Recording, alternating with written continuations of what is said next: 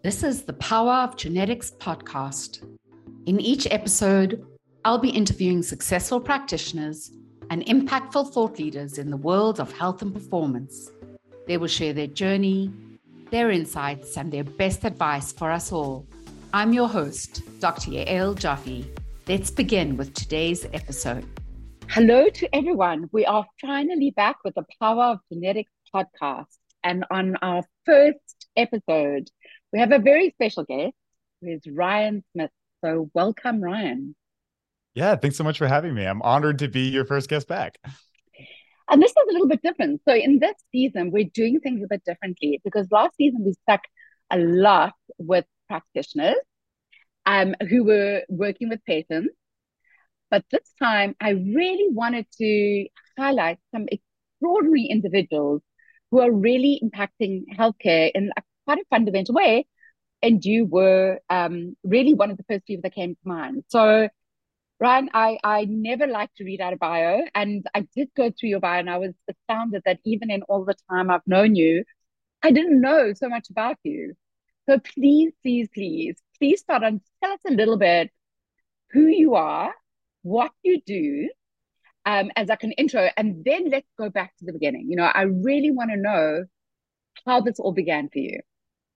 Yeah, certainly. Um, and uh, definitely a, a, convoluted story. So I know we'll go in maybe a couple different directions. But uh, for those of you who are unfamiliar with me, I'm uh, Ryan Smith, one of the founders of TruDiagnostic. Um, and TruDiagnostic itself is a company that is a CLIA lab. So we have our lab facilities here and we do a lot of research. Uh, but really, what we are known for is that we've commercialized uh, epigenetic age diagnostic testing. And the idea is that we want to be able to tell how old you are and, and measure that process of bio biological aging because it's the number one risk factor for almost every chronic disease and death. And so um, our focus has always been uh, really twofold. One is to, to the best quantify the aging process, but secondarily to that, to really focus on this new platform of, of sort of an offshoot of genetics, uh, which is epigenetics and, and some of that data collection. And so we've been around for two and a half years now um, as TruDiagnostic. And in that time, the largest private epigenetic database in the world. So we're very proud to have a really big data set, which is helping improve our insights into this field. And,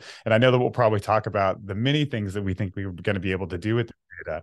Um, but uh, but still, it's a relatively young company, and uh, we're we're publishing and doing studies on a daily basis, growing very very quickly. But um, but that's I guess how you and I met. Um, but that's how we that, met. Yeah. yeah. But hold on, right? That, just before you yes, jump into before that, I just mm-hmm. want to make sure, you know, there's there's going to be a lot of very smart people who've got fancy science degrees who are listening to us chat. But there's also going to be some people who've never encountered the word epigenetics before. And, and it may be that you and I probably define it a little bit differently. But I wanted to make sure that everyone's kind of on the same page. So I just, I'll give you my definition.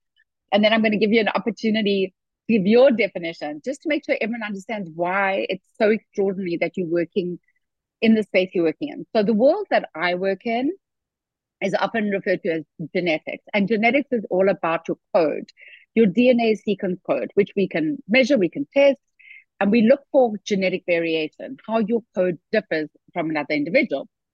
But the area that Ryan is working in is epigenetics, and epi is kind of above genetics. So when we talk about epigenetics, we're talking about not about the code, but actually how the genes behave or express themselves. And up until a couple of years ago, you weren't able to really measure this expression. People say to me, well, uh, you know, 3X4 Genetics is kind of testing the code, but how do you know how the gene is actually behaving or expressing? Along comes TruDiagnostics, the amazing work that that Ryan's doing. So I don't know if you want to just, if you thought I did yeah. a good enough job, if you want to add something in there. No, I think that's excellent. You know, the way that I generally explain it is, you know, every cell in your body has the same DNA, right? Your skin cells, your heart cells, your liver cells, but they behave very, very differently, right? Your heart phenotype is way different than how you want your liver to behave or your skin to behave. And, and so uh, even though they have the same baseline sequence, what genes are turned on and turned off are very different. And that's really what we're trying to measure the on and off switches. Then, and those can get very complicated. Uh, you know, unlike genetics, there are a lot of things holding it back because it has to be cell type specific, time point specific, a lot of other variables, which uh, make the application much more difficult. Um, but, but the insights from it um, are also changeable and and so i think that it gives this idea of maybe reading insights uh, that i would say from your lifestyle from from your diet from nutrition that are you know changing some of the way your genes behave and maybe in a good or a bad way but getting insight into those changes is, can be very very helpful absolutely and and so that's that's the connection between your work and my work is you know we look at the code and we make recommendations but it's your choices that you make and i always say every minute of every day you make choices whether it's the type of coffee you drink, or how long you sleep, or what exercise you're doing. And every single decision, every minute of the day, is switching on and switching off genes. And what you're able to do is actually see how those choices that individuals are making are actually switching on, and switching off genes, which is we call gene expression. And really, that can impact health. And that's why I always call genetics and epigenetics the yin and yang, because they work so beautifully together and that's why obviously I love the work you're doing, but I'm very glad you're doing it because yours is much more complicated than my work. so I'm going to leave it, leave in your hands. Anyway, so I think we've got a sense of what epigenetics is now. Now, if you don't mind, tell us about your journey. Tell us how it, it led you into this, this space. Yeah, certainly. And, and you know, I, I, would tell you, I never expected to be in, uh, I would say, a molecular diagnostics business. That that certainly uh, uh, was not what I imagined. Um, you know, in undergrad, my bio, I had a degree in biochemistry, um, particularly specializing in a lot of peptide and protein synthesis. I was really, you know, interested in in things like new drug development, um, and so did a lot of that work. Um, but but really throughout my entire undergrad, I knew I wanted to go to med school. Um, so I went to medical school right after um, uh, my undergrad at the University of Kentucky and uh, did two years. I finished my USMLE Step One, which is sort of that first big test that you take. Um, was doing pretty well, but got to the clinical portion in third year and just absolutely hated it. Um, I, I, couldn't imagine uh, doing it for the rest of my life, and and so at that point, I made a, a probably uh, much to the uh, pleas of, of, of insanity uh, from my parents, uh, I, I, decided to to make a change, and so um, I decided to quit. And about three months later, ended up uh, creating uh, a company that uh, was a compounding pharmacy that really specialized in in some of those innovative molecules I was really interested in, particularly those peptides and proteins. Um, and uh, so we built that. I was sort of the first employee. Just, we started. Maybe to- just tell us, right? Like, not everyone's familiar with the concept of a compounding pharmacy as opposed to kind of a pharmacy that they probably like go to every you know every couple of weeks or every couple of months yeah, certainly. So a compounding pharmacy is basically a, a, compounding pharmacy that can make formulations and, and drugs differently from what is just commercially available. I always like to use the analogy of, you know, if if we know that you know, let's just say, you know, a million people in New York City are shoeless, and we know the average shoe, shoe size is, you know, a six or an eight. You know, we can't just go drop a thousand size eight shoes in in, in New York City. And, and compounding is meant to be more of a personalized medication solution. So if someone has an allergy to a medication, uh, we can sort of change the way it's formulated. Or if they need extremely low doses, we can change the way it's formulated. Um, and so compounding pharmacies have been very popular in sort of this, I would say, preventative medicine space space um, because of their flexibility in these areas where things can be changed and and uh, um, created custom that can then improve patient profiles in a variety of ways. And so um, so we we really set out to do this, but to really focus on a product listing that was very unique, things that people had never seen before.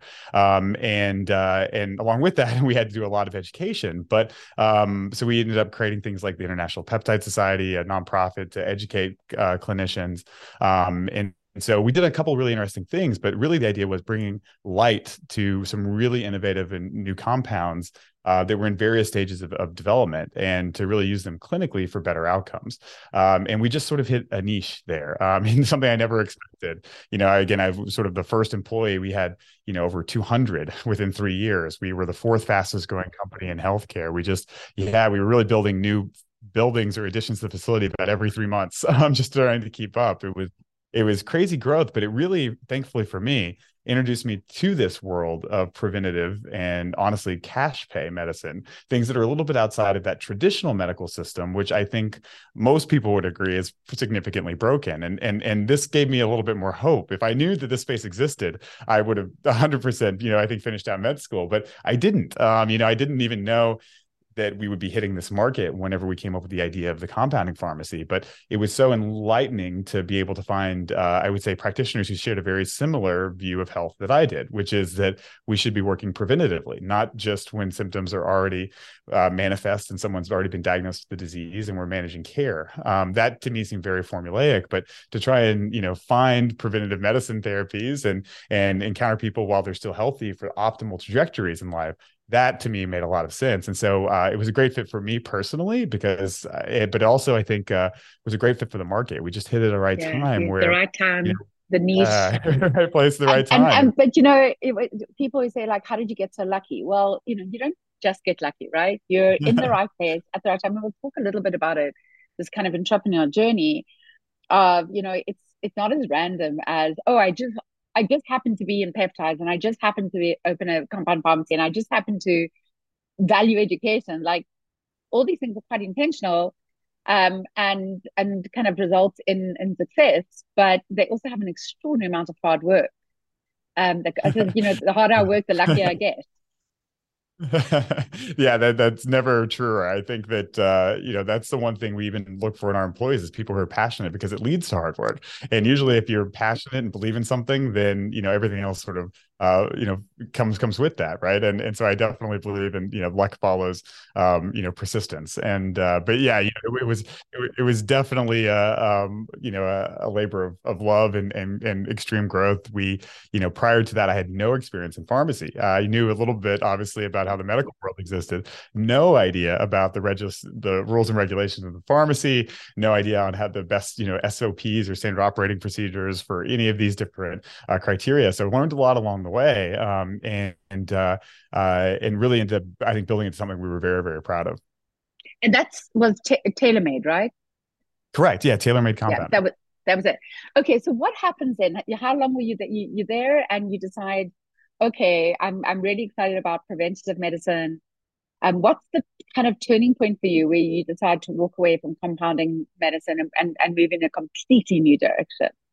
Yeah, so certainly, and and uh, so one of the things that we we were always very hyper aware of as the biggest weakness in our business um, was the relative, uh, I would say, innovation um, that we were doing. We were doing a lot of products which were not FDA approved. Uh, we, you know, usually in phase two or phase three of their approval process, um, and you could do this in a compounded fashion on a patient-specific prescription, um, at least at that time. But we also knew the guidance was changing um, in these compounding pharmacies, and so you know we had grown so quickly, and and and you know we I think still today have a fundamental belief in in the therapies that they were made available um, and and one of the things we always wanted to do was to track outcomes to prove that they were working. That way, we had data. You know, if the FDA or you know the pharmacy boards ever wanted to see it, we could say, hey, you know, this particular product showed this particular outcome um, at this frequency, you know, this negative side effect rate. And so we were really um, eh, hyper intense on building some of those data sets.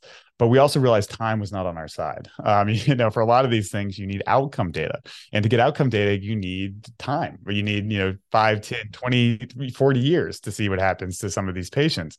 And we didn't have that. And so, um, I was always looking for for surrogate markers to do this. Um, and just so happens that right around the same time, so we started the pharmacy in February of 2016.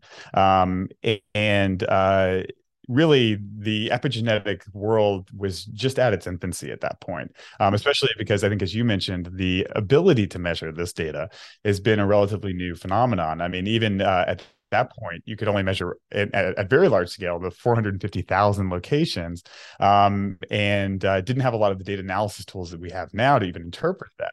Um, and and so uh, there was a big development really right around 2018, which was the creation of a new um, epigenetic age algorithm. And uh, for the people who aren't familiar with that, this is sort of reading those the data points that we're looking at, those on or off switches, um, and interpreting that pattern to tell you the age of your body, right? Uh, and uh, again, the reason for this is that age is the number one risk factor for all chronic disease and death, but chronological age isn't sufficient. And you probably, you know, if you're listening, have have seen this before. You know, people in their 70s who look 50, uh, they're aging extremely well. Meanwhile, other people might look 70 when they're 50, and those are aging really not as great. And that's not captured in this chronological process, that variation.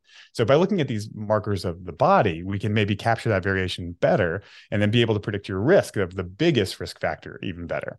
And so that's sort of the idea. Um, and, and Dr. Steve Horvath from UCLA was really pioneering this. Um, and he created a really new algorithm, which is probably still one of the best out there, uh, right around 2018, called GrimAge. Um, and, and that really, I would say, caught my interest. Um, it got me started looking into the this idea the algorithms because not only were we really intent on improving outcomes but we also were working with a lot of physicians that were treating age as a primary uh, risk factor um, which is certainly a philosophy that that struck an accord to me through I think my my philosophy on preventative medicine. You know, why not man if you're not diseased, uh, let's manage the biggest risk factor, which is age, right? That's the one that we really want to want to talk about. And uh, and so many of our physicians were already doing this type of work, so it really gathered my interest. But um, I was just sort of a I would say a uh, you know a hobbyist uh, at that point still, um, and and that really changed in a major way in uh, really September of 2019. Um, that was when my world sort of shifted. And and the re- rationale for that was that uh, Steve Horvath and Greg Fahy um, together, both at UCLA, published the first ever interventional trial on these epigenetic age marks, where they could take a baseline measurement, do a protocol. In this case, it was called the TRIIM trial, where they were using metformin, growth hormone, and DHEA. Um, and then they basically retested to see if they could drive down the ages in these patients. And, and indeed, they did. It was a very small trial, only nine patients. So definitely had some limitations. But this was the first time that these markers had been shown to be effectively changed. Um, and, and to me, that meant uh, hey, these are, are things we should maybe start looking for to prove outcome data. Because if we can show these reductions, particularly in an algorithm that can predict death and disease of almost every type, then we can have really solid data going forward uh, for the business. And so um, I was in Dr. Horvath's office the next day at UCLA. Um, flew out there overnight. Uh, you know, yeah, knocked on his door and. Love uh, it. and we started talking about the space. And, and at, at first, I was just looking at it as a, uh, honestly, as a, a, a customer. Um, how can we collaborate to get some of this data done? um, but also asking a little bit more about the space who's doing this who can help us with this you know trying to solve all those issues and um, one thing became relatively clear to me, which is that the companies that were out there in the space weren't doing it in the way that I thought it maybe should be done. Um, and by that, I just mean that their scale was and approach was just to test the algorithm. Um, and that's, you know, 353 locations um, but it it isn't pu- it, it's offering a service but it's not pushing the the field forward um, at all. You know they're not collecting any data to uh, they're not they're not looking at anything besides what they're going in there to look at. Um, and you know if you were just to do that with genetics for instance you might know one gene very well but you wouldn't know the the you know the full potential of what your genetics can do. And so um, so at that point, I went to some of the other companies that were out there doing in the space, um, see if they might want to collaborate uh, to offer this to the integrative space in in a data generation way. Um, but unfortunately, no one was super interested, um, and so. yeah, fortunately now, I guess, but uh, you know, I, you know, and uh, but at the time, I, I yeah. just definitely thought that you know epigenetics um, was so new and, and, nascent that it had a lot of potential. But the only way to take it to that next step would be data generation. Um, and, and by that i mean that you know these algorithms are always trained to predict something. It could be a phenotype. It could be you know your hair color. It could be uh, you know how fast you can you run a mile. Um, and and the idea is that these algorithms are created by a computer learning system which just tries to predict that outcome. And so um, with larger data sets but also more of that outcome data those associations then you could create more algorithms and so in, in 2018 there was really only those biological age algorithms. Now there's algorithms that can predict how much you've smoked across your entire life, how many heavy metals you've been exposed to, what your VO2 max is, what your grip strength is. You know, if you can diagnose you with Alzheimer's, it can diagnose you with schizophrenia, things that had been previously very hard to do. Um, and it really is the advent of bigger data scales, um, but then also bigger, uh, better platforms for resolution of the data generation. Um, and so, um, so I thought that we might have uh, ability to help in that space, mainly because the market of our clinical providers were already doing things like telomere testing, um, these biological age markers. Exactly. And that's been done for, for years. I mean, telomere testing exactly trying to achieve the same thing, right? Yeah, certainly, and, and it is definitively a you know hallmark yeah. of aging. But the problem with telomeres is that they're not as predictive of outcomes as some of those early epigenetic clocks. So, um, you know, we talk about that the difference in phenotype or that end outcome, right? Those people who look, you know, 20 years older or younger. Um, only about 2.8% of that phenotype variation has been shown to be responsible via telomeres, where, yeah, up to 35 or higher has been done for these epigenetic clocks, especially the newer ones. And so, um, so I thought that from a technology perspective, it would offer more information. It would offer more prediction, um, all the while you know these these clinical providers are, are getting just about every measurement on their patients that they possibly can um, and if we could you know combine some of that data we can create some really cool predictors. Um, and so i that was sort of the vision that i had um, and and uh, at that point i i wasn't sure that i'd be the best person to run this company but i knew that our market was definitively um, able to satisfy the, the, that sort of in a zero to one step where we you know satisfy you know create a lab and and offer this as a genetic test because this market is probably the most viable market for it. No one is probably more interested in age um, and uh, and insights. And so um, so at that point um, you know we were we, i was really considering you know sort of starting this company. Um, but at the same time we started to run into actually regulatory issues with the fda from that compounding pharmacy. And so, um, so in fact, it was actually t- you know uh, uh, timed very well. Uh, yeah, we we actually got enforced by the FDA to stop anything that we were doing which was not FDA approved compound. And so overnight we lost probably 75% of our revenue. Um, you know, it was uh and and also though we lost all the ability to innovate uh, because at that point it was just uh, Oh, right. exactly, exactly. So the identity really. of our company was a little yeah. bit stripped. Um, but for me, it, it, also became very less, I would say, intellectually satisfying overnight. All these new and unique things that we were doing now, just we sort of turned into the Amazon of pharmacy, who can provide the cheapest product with the least friction, um, you know, in, in, the quickest and most reliable manner. And uh, and that didn't excite me. It became more of a logistic business than it became a scientific yeah and uh and that was definitely yeah. not where my yeah. skill sets lie and and so i'd been thinking about this for a long time i i thought that we might be able to help in the space and so we committed um and so in in really march of 2020 um we exited uh, that company and then uh, I created and founded TruDiagnostics. So we bought a building in, in March of 2020, right after we sold the company, um, and then got CLIA certification and then started doing commercial tests in July of 2020. So we're two and a half years in now. Um, and uh, and we have learned a lot uh, about epigenetics. We've learned a lot about aging.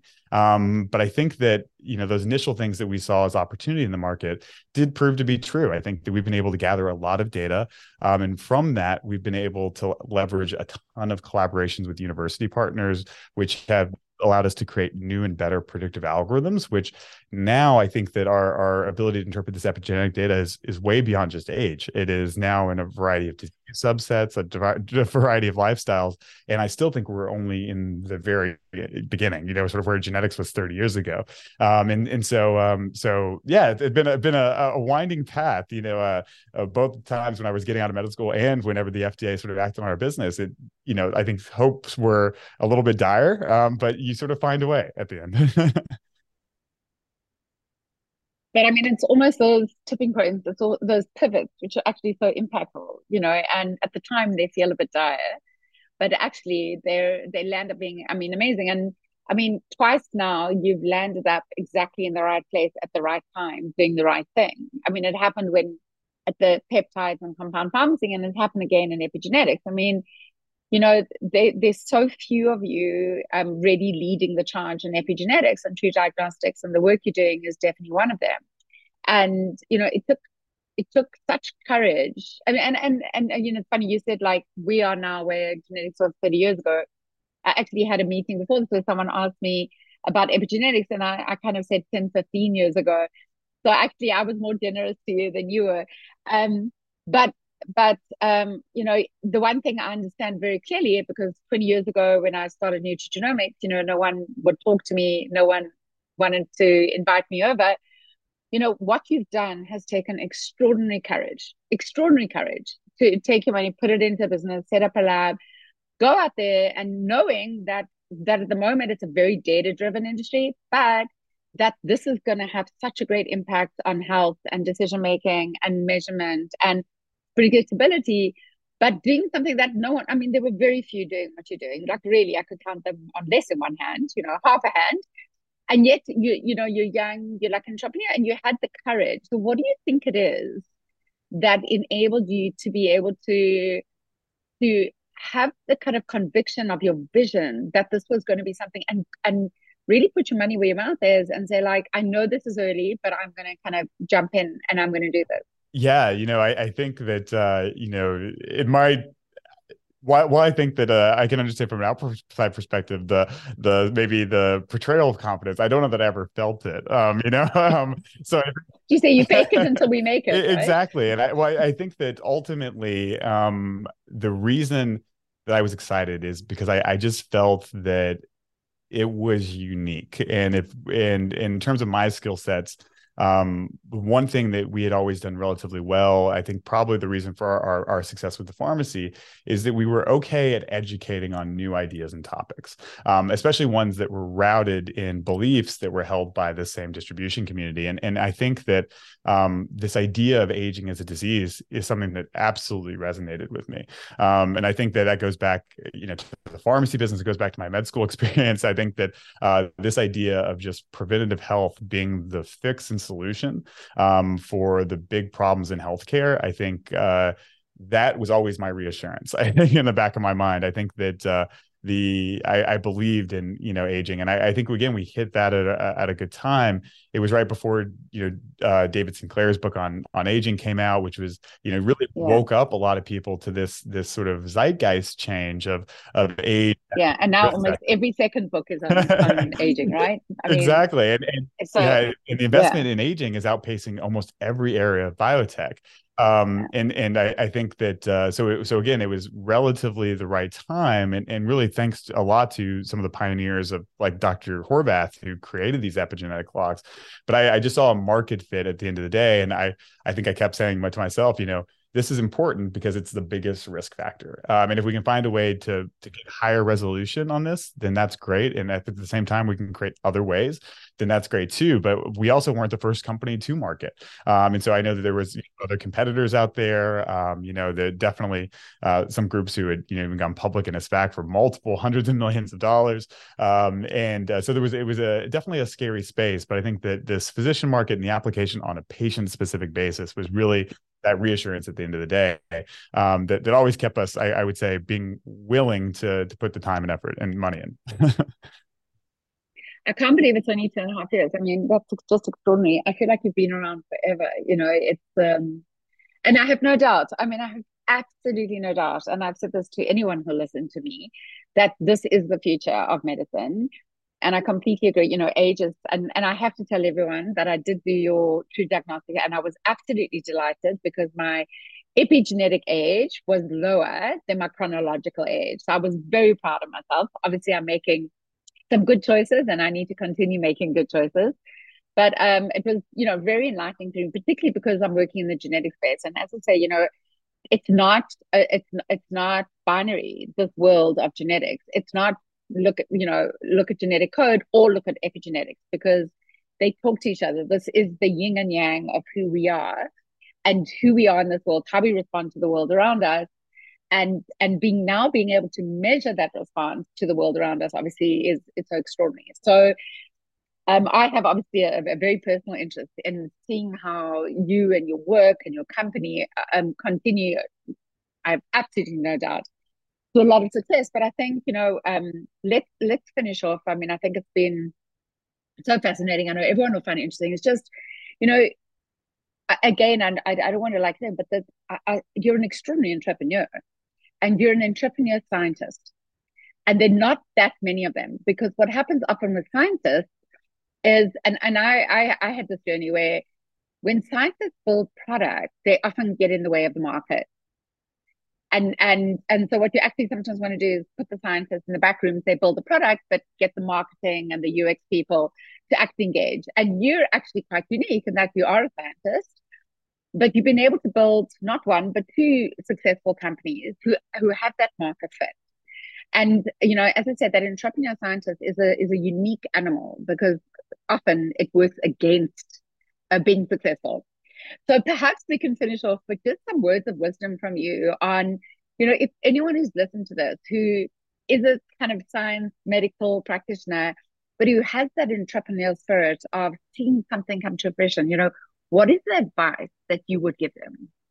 Yeah, um, I think that uh, generally my advice would be twofold. I think that you know I completely agree with you about that. You know, being sometimes the, the, science hurting the business aspect, and and it's certainly you know I can even relate to that ourselves. Some of our first reports were seventy pages because we wanted to dictate all of the different nuances with this that that just didn't. You know, we we made some mistakes along the way, but I think that uh, the reason that we've been successful in both businesses is really twofold and and that is i think um, maintaining scientific integrity. I think that in especially in today's world when you get in a lot of shouting matches about interpretations of certain things um, you know i think that at the end of the day if you have science to fall back on it can really help in those conversations and and sort of those approaches. And so uh, i think that that has always been um, you know, even if we're not the best, acknowledging that and, and working to improve it in certain areas, I think that has been uh, a core feature which has allowed us to collaborate and grow. And I think that those collaborations, everyone working in a unified fashion, definitely have helped us more